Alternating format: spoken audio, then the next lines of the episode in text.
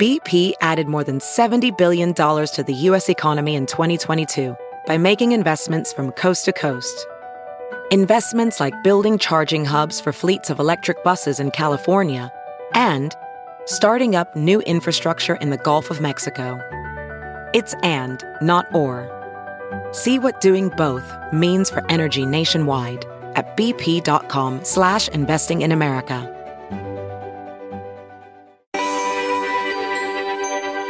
2020 was the worst year on record for wildfires in the state of California as more than 4 million acres were burned.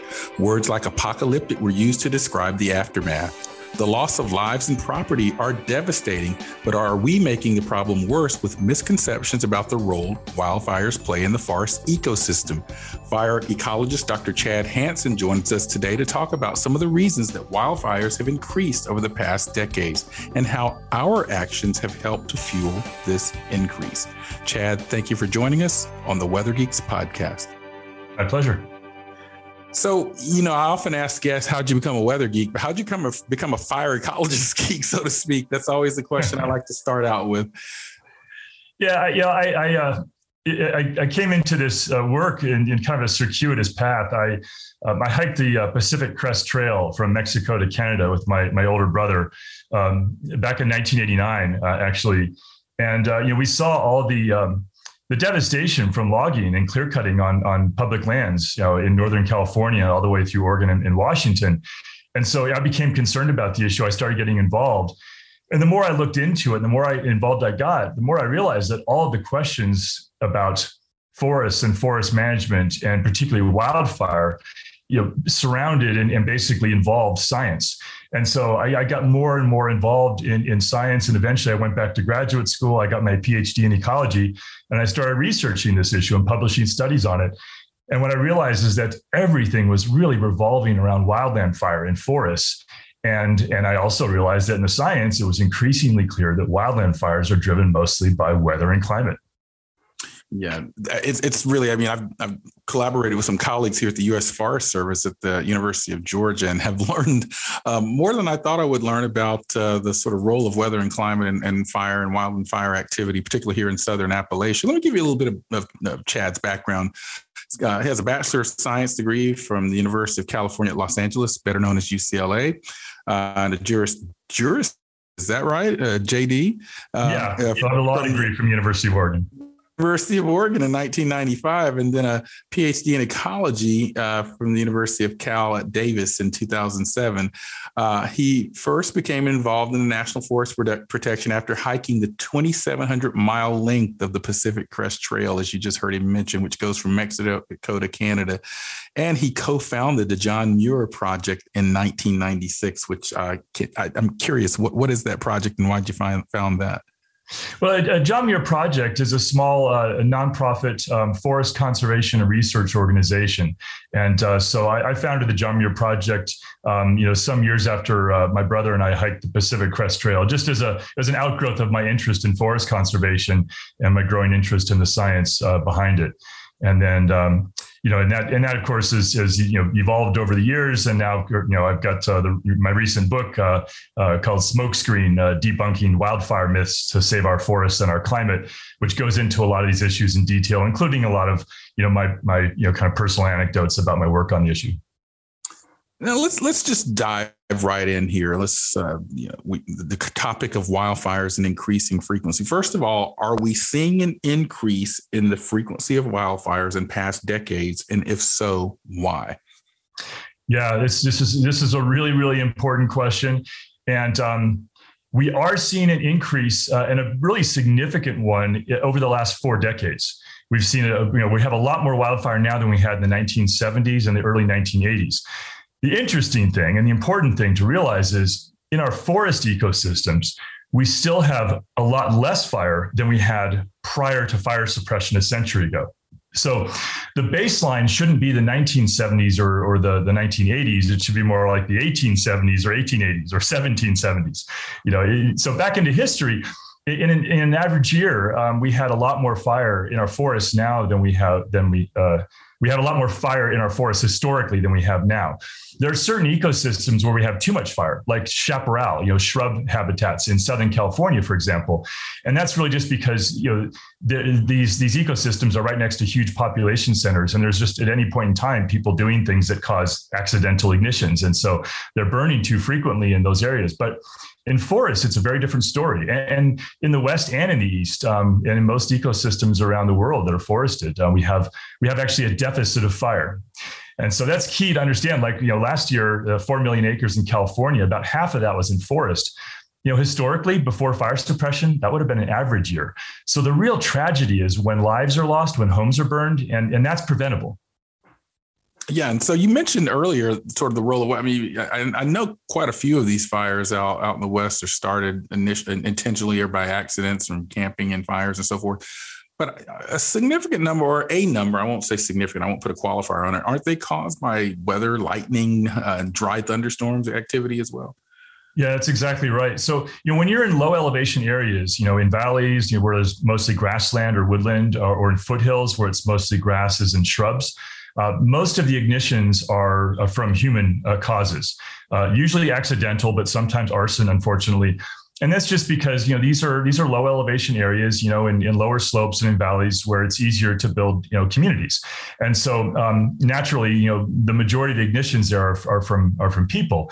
And uh, and by the way, you know, we can actually do something about that too. Once we realize that, we can focus some resources there and prevent a lot of those.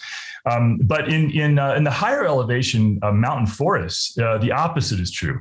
In the more remote forests, these are uh, mostly lightning ignitions, just like they've been for many many millions of years in our forests.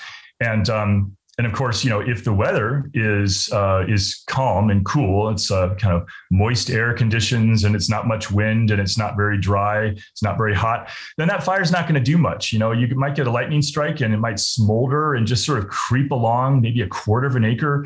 Uh, for for days, even weeks, several weeks. Um, but then all of a sudden, you got hot, dry, windy conditions as you get more into summer, and then that fire will move along and become bigger and and more of a mixed intensity fire and give you that great heterogeneity that's so good for wildlife, you know, that I talk about in my book Smokescreen. So, um, you know, that's the way it's been working for for you know millions and millions of, of years in in in forests all around the world. And so I think people have this impression somewhat rightfully so in some instances that fire wildfires are villains but they certainly serve a role in our natural ecosystem and have as, as you've noted for for many years to, for indeed even before we were here as humans. Um, explain why it's perhaps a misnomer or perhaps uh, a misperception to see, and again, I think you've alluded to it as fire as its villain, but they certainly can have negative impacts on society. So explain the sort of contradiction in that statement, if you will. Yeah, it's it's interesting. I mean, we we think about fire from a human perspective, um, and and, and um, and really, you know, there's different human perspectives on fire. You know, so um, in our in modern society, in most communities, you know, we think of fire, as you said, as the villain, as something that's dangerous. It's out there somewhere, and we got to you know stop it out there, um, which which isn't working. Um, and uh, and we're realizing that the focus needs to be on protecting homes and communities. You know but the reality is is that you know indigenous people uh, in north america and all around the world uh, have been using fire as part of cultural practices uh, as part of a subsistence role in society for religious uh, practices for you know thousands of years. And then of course you know from an evolutionary standpoint you know wildland fire has been in our forests uh, on planet earth for about 350 million years so you know this is deep evolutionary history and uh, and so as a result, you know, we have, you know, countless plant and animal species that have evolved over millions of years to not only uh, be adapted to fire, but many of them depend on fire. And in fact, uh, you know, many depend on patches uh, of fire that burn hot and kill most or all the trees and forests. In fact, that's some of the very best wildlife habitat. It's uh, it's comparable to old growth forest in terms of native biodiversity and wildlife abundance. We call that uh, snag forest habitat. You mentioned a term earlier that I want to make sure our Weather Geeks and listeners. I'm Dr. Marshall Shepard uh, from the University of Georgia, and I'm speaking with Dr. Chad Hanson about fire ecology, fires, wildfires, and so forth. And we're going to ask all the questions that you may have in this podcast, uh, including the big question about links to climate change and are there and so forth. That's coming. Um, but you mentioned fire suppression. Can you explain to the listeners what some of those techniques are? Yeah, so uh, fire suppression, you know, has become a, a, huge you know, business and industry and, and you know agency practice at state and federal levels. It's, there's billions of dollars every year that are being spent on this, and uh, it, it, it, runs the gamut. There's a lot of different things that that, uh, that are involved. You know, some of them are the things that we see on you know the TV news at night. You know, with the um, the planes flying over and dropping you know uh, tons and tons of, of water or fire retardant um, on the flames in other cases, you have crews on the ground uh, just with, with hand tools creating fire lines, you know, little narrow fire lines. Um, in other cases, you have people operating bulldozers and bulldozing fire lines. Here's the problem, and I talk about this in detail in my book Smokescreen, is that fire suppression does not recognize that wildland fires whether it's forests or other ecosystems, wildland fires are driven overwhelmingly by weather and climate, and therefore also climate change. It's not about how you manage the vegetation. And uh, and it's not about what you do after the fire starts, you know. Unless again, if it's that that lightning strike in very very cool moist conditions and it's barely smoldering, of course you can put that out. And that's you know when fire suppression puts out fires, 97 98% of, of the fires that are that, that start are put out in that condition in very low low fire weather. It's the only time you can actually do it. You can literally stomp it out with your boots. It's it's barely moving and it's just tiny like one inch two inch flames. But once a fire uh, is moving once you've got weather that's even marginally you know hot or warm and dry and windy um, then that fire cannot be stopped by fire suppression. It doesn't matter how many people you have or how much equipment or how much money you spend. That fire is going to slow and stop when the weather changes, when the, the temperature cools, when the relative humidity in the air goes up, when the wind dies down, maybe you get a little bit of rain, that fire is going to slow and it's going to stop. And then everyone says, hey, we stopped the fire. But we didn't stop the fire. The weather stopped the fire. And, and it's interesting because, uh, you know, increasingly, as I mentioned earlier, I've understood the weather and climate role. But kind of staying before we really in the next segment get to sort of the climate change linkages, um, what effect does mass removal of trees have on the local climate itself? Yeah, and this is another uh, this is another really important you know misconception that's that's that's kind of continuing to direct management activities in the wrong places. You know, we need to move away from backcountry fire suppression and focus our resources and attention on protecting communities from fire, which we can do, um, home hardening and you know making homes more fire safe and helping people financially and and uh, doing that defensible space pruning within 100 feet of homes. That's the only thing that's effective according to the science in protecting towns. But the other thing that we can do is we can get away from these policies of backcountry logging. Um, because uh, for decades, and this is still the current, you know, management focus. The idea has been, well, if you have forests that are more mature or they're denser, um, that that uh, will remove a bunch of trees through logging operations, and um, and that will um, create a more open forest condition, and uh, and it'll be they call it fuel reduction. So that's what they call these logging operations. The problem is it doesn't work that way. Again, it's it's not recognizing that fires are driven mostly by weather and climate, and therefore, again, climate change, not how dense the forest is or how many dead trees there are or down logs. And in fact, the interesting thing is, and the sort of counterintuitive thing, and again, I talk about again this a lot in my, my book Smokescreen, is that is that denser forests actually act as sort of a buffer um, and, and, they kind of regulate the, the weather and, and, climate conditions that can drive wildland fires. Um, so a denser forest has a, a, more canopy cover, more cooling shade of that canopy cover. It has moister conditions because of that, um, more cooling shade. And um, the forest floor actually doesn't get as much sunlight. So a lot of the more combustible vegetation, grasses, shrubs, smaller trees, seedlings, saplings, they start to die back. Uh, because they don't have as much sunlight. And um, and the denser stanza forests actually act as a windbreak against the winds that drive the flames. And so denser forests and forests with more dead trees and down logs, they don't burn more intensely. In fact, most of the time they burn less intensely. And those dead trees and down logs, um, there's not much to burn on them because there's not much, they don't really have twigs and needles. You know, they're just these big logs. And uh, really, what they are, they, they they're like giant, um, you know, more like giant sponges than fuel because they soak up and retain huge amounts of, of moisture. And so a denser, denser forest is basically like a moisture reservoir. But when logging occurs, including what they kind of euphemistically call thinning, it reduces the canopy cover. It removes a lot of those moisture retaining trees um, and logs, and it creates hotter, drier, and windier conditions. It basically creates conditions that are more, more um, uh, influenced by extreme weather um, that drive fires. Have you heard you can listen to your favorite news podcasts ad free? Good news! With Amazon Music, you have access to the largest catalog of ad free top podcasts included with your Prime membership. To start listening, download the Amazon Music app for free or go to amazon.com slash ad free news podcasts. That's amazon.com slash ad free news podcasts to catch up on the latest episodes without the ads.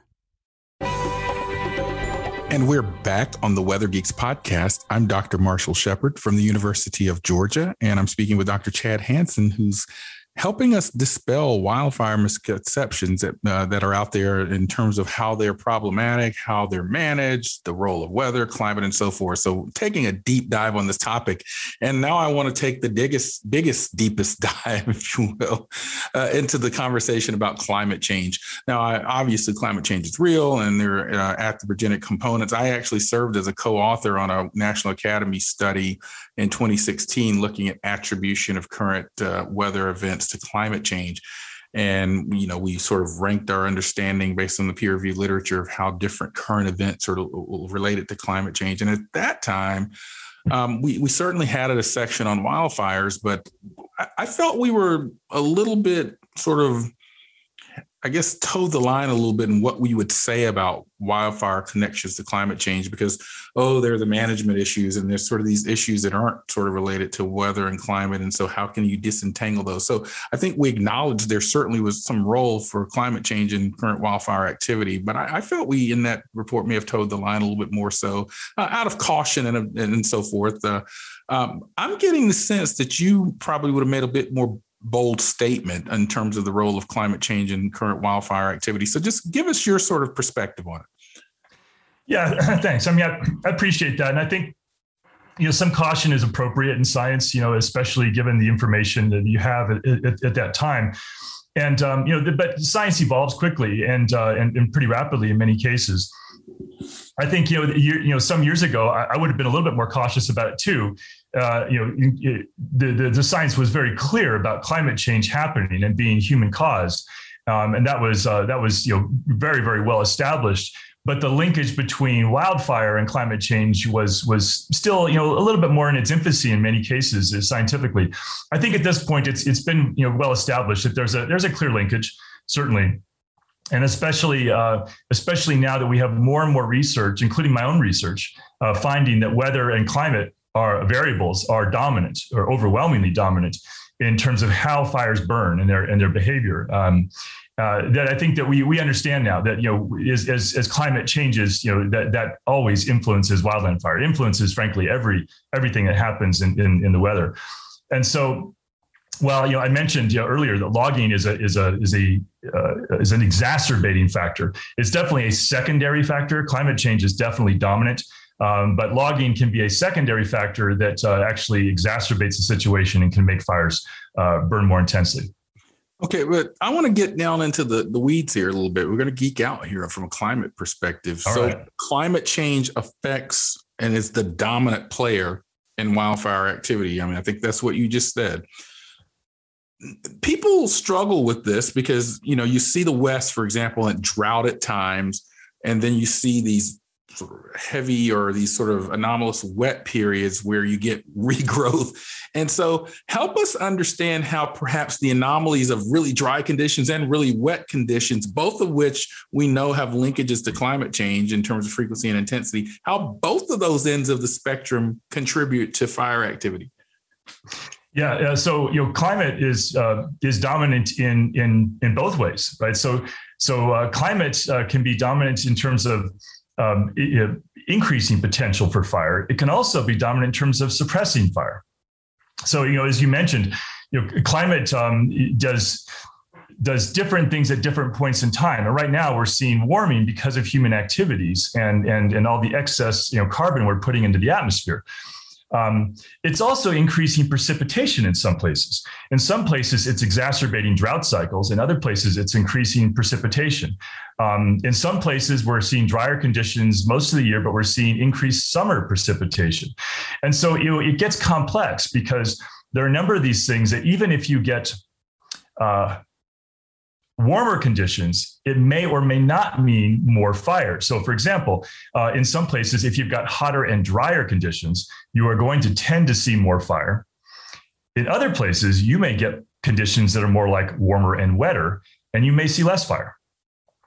And um, and also, you know, as you I think you alluded to this, that um, it's true that if you get a, a particularly wet year, one year, and then the following year is a significant drought year, you know those can be conditions uh, for you know particularly uh, large fire years you know historically uh, because you've got you know um, a lot of um, kind of rich understory growth from the previous uh, you know year where rain was and snow was abundant um, and then followed by a drought year just curious. I mean, if you, I mean, I, I, mean, you're the kind of person that I could see being called to testify before Congress on your expertise on these issues. And I mean, certainly, um, if someone's listening to this um, this podcast, and I hear certainly someone, I'm sure you're well known, but uh, certainly someone that I, I think should be brought forth if you haven't already done that. What would you tell policymakers about what we need to do in light of what the statements you just made about weather and climate and fires? I mean, what are some of the policy things that you're thinking about? Yeah, this this is this is so key right now because some of these really big policy questions are being addressed right now in, in Congress.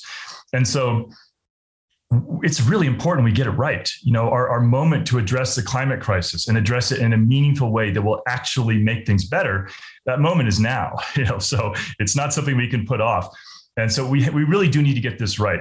Um, so I, I was um, uh, one of uh, over 200 scientists um, that sent a letter to Congress last year um, addressing this very question. And this letter was led by the nation's top climate scientists and ecologists. And, uh, and we told Congress that, look, uh, the, the reality of climate change and what, what the science is coalescing around is that in order to overcome the climate crisis, we have to do not one, but two things. And we have to do them both aggressively and simultaneously. Number one, we have to move away from fossil fuels as quickly as possible into clean energy. Um, so we don't just keep pumping more CO2 into the atmosphere. Number two, we have to substantially increase our protection of natural ecosystems, especially the more carbon rich ecosystems like forests, uh, wetlands as well. Um, because the residence time of CO2 in the atmosphere, once we put that excess CO2 up there through fossil fuel burning and through logging, by the way, which is a, another large source of carbon emissions, um, once we put that excess CO2 up there, it stays up there for many decades, even centuries. And so we have to draw it down. Right now, um, our atmospheric CO2 concentrations are 417 parts per million of CO2 equivalents. Um, it might be even slightly higher than that, according to most recent readings. We need it to be well below 350 parts per million in order to avoid the worst impacts of climate change and we don't have to do this tomorrow. You know i don't want people to feel like you know well it's hopeless. It's not hopeless. We actually can turn the corner on this in a positive way. Our time is is is now and it's the next 10 15 years in particular.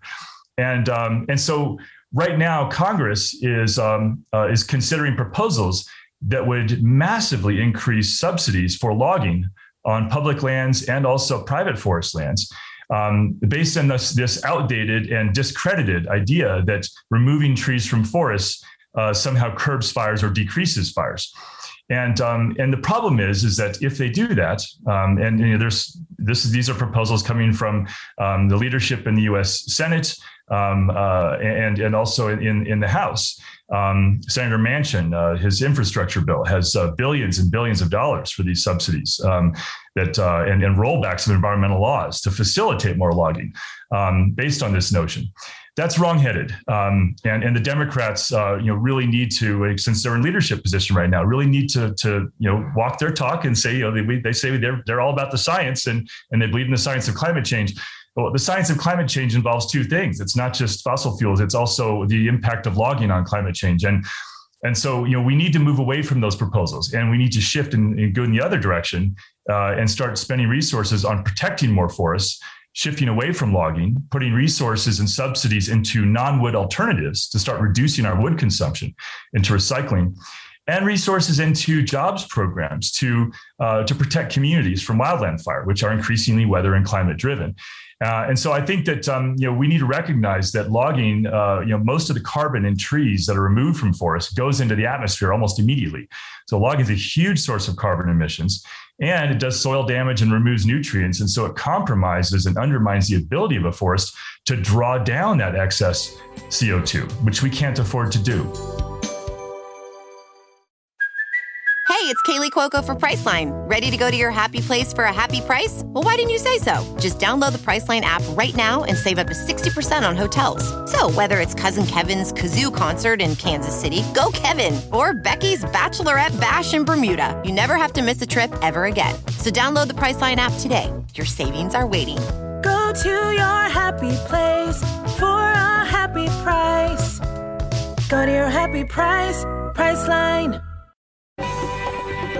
And we are back on the Weather Geeks podcast. I'm Dr. Marshall Shepard from the University of Georgia, and I'm speaking with Dr. Chad Hanson. You've mentioned your book a couple of times. Tell us a little bit about the book and where they can find it.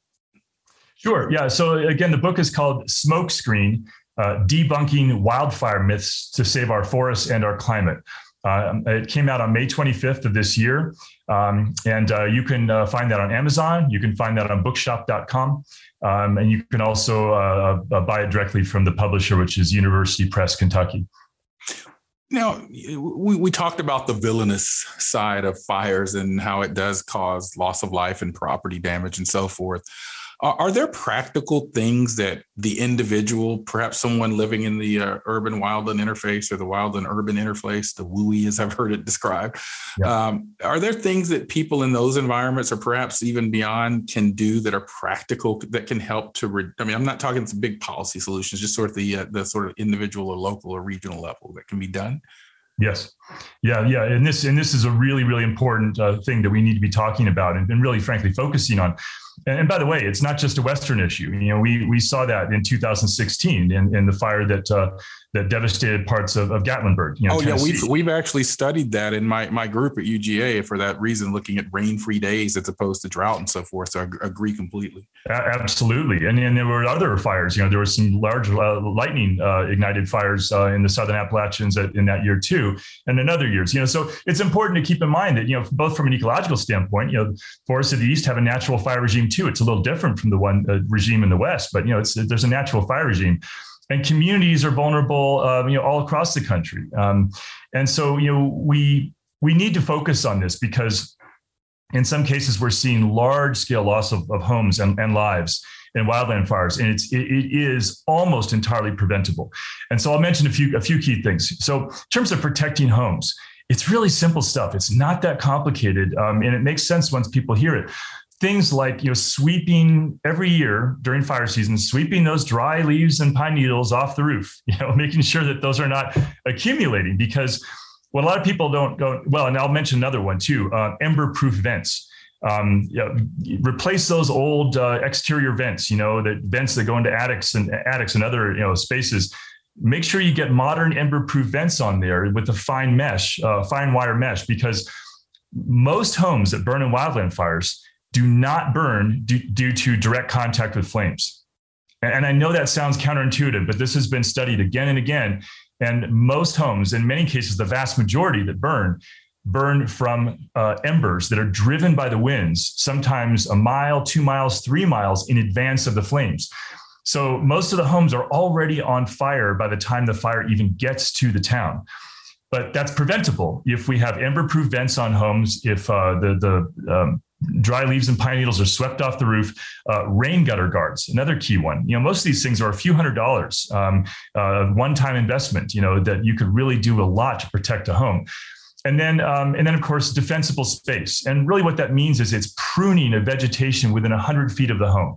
It's not cutting down mature trees. It's really limbing up the lower limbs. You know, removing lower limbs, removing dry grasses, and reducing kind of the, the, the shrub cover really close to the house.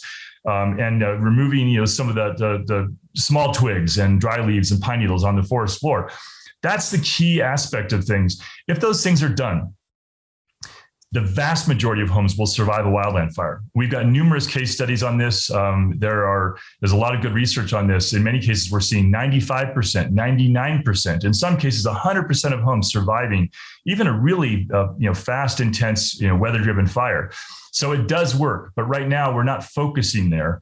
Um, we're focusing on the wrong things. Um, so there was a bill in Congress last year, actually, uh, by um, then Senator Harris, now Vice President Harris, um, called the Wildfire Defense Act which would have done exactly that. It would have uh, devoted resources to focusing on home protection uh, because the fact is is that you know some people have the the financial means to do this themselves um, but but a lot of people don't. They don't have the means. They need the assistance they need technical assistance and then in many cases they, they need financial assistance. And i think that we should help.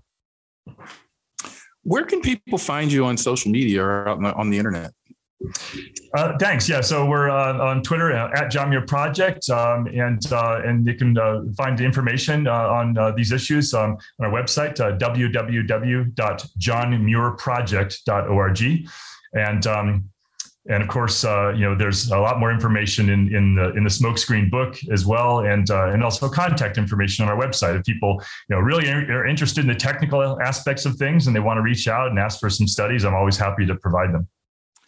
That's where we have to end this really interesting conversation. And uh, as I thought it would be, it's now time for our geek of the week. We like to highlight a scientist superstar, a great geologist, or a weather weenie at the end of every podcast. This episode's geek of the week is Jose Claros. Jose has a doctorate in atmospheric physics and became inspired, excuse me, to study the atmosphere in the tropics after Hurricane Mitch crossed his homeland of Honduras twice when he was a child. The devastation left in its path is what's propelling Jose to study the atmosphere and ask questions. He even had a chance to fly with the hurricane hunters as a part of his research.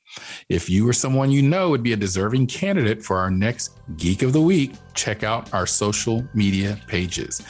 Thank you so much, uh, Chad, for joining us on the Weather Geeks podcast. My pleasure. Thanks for the invite.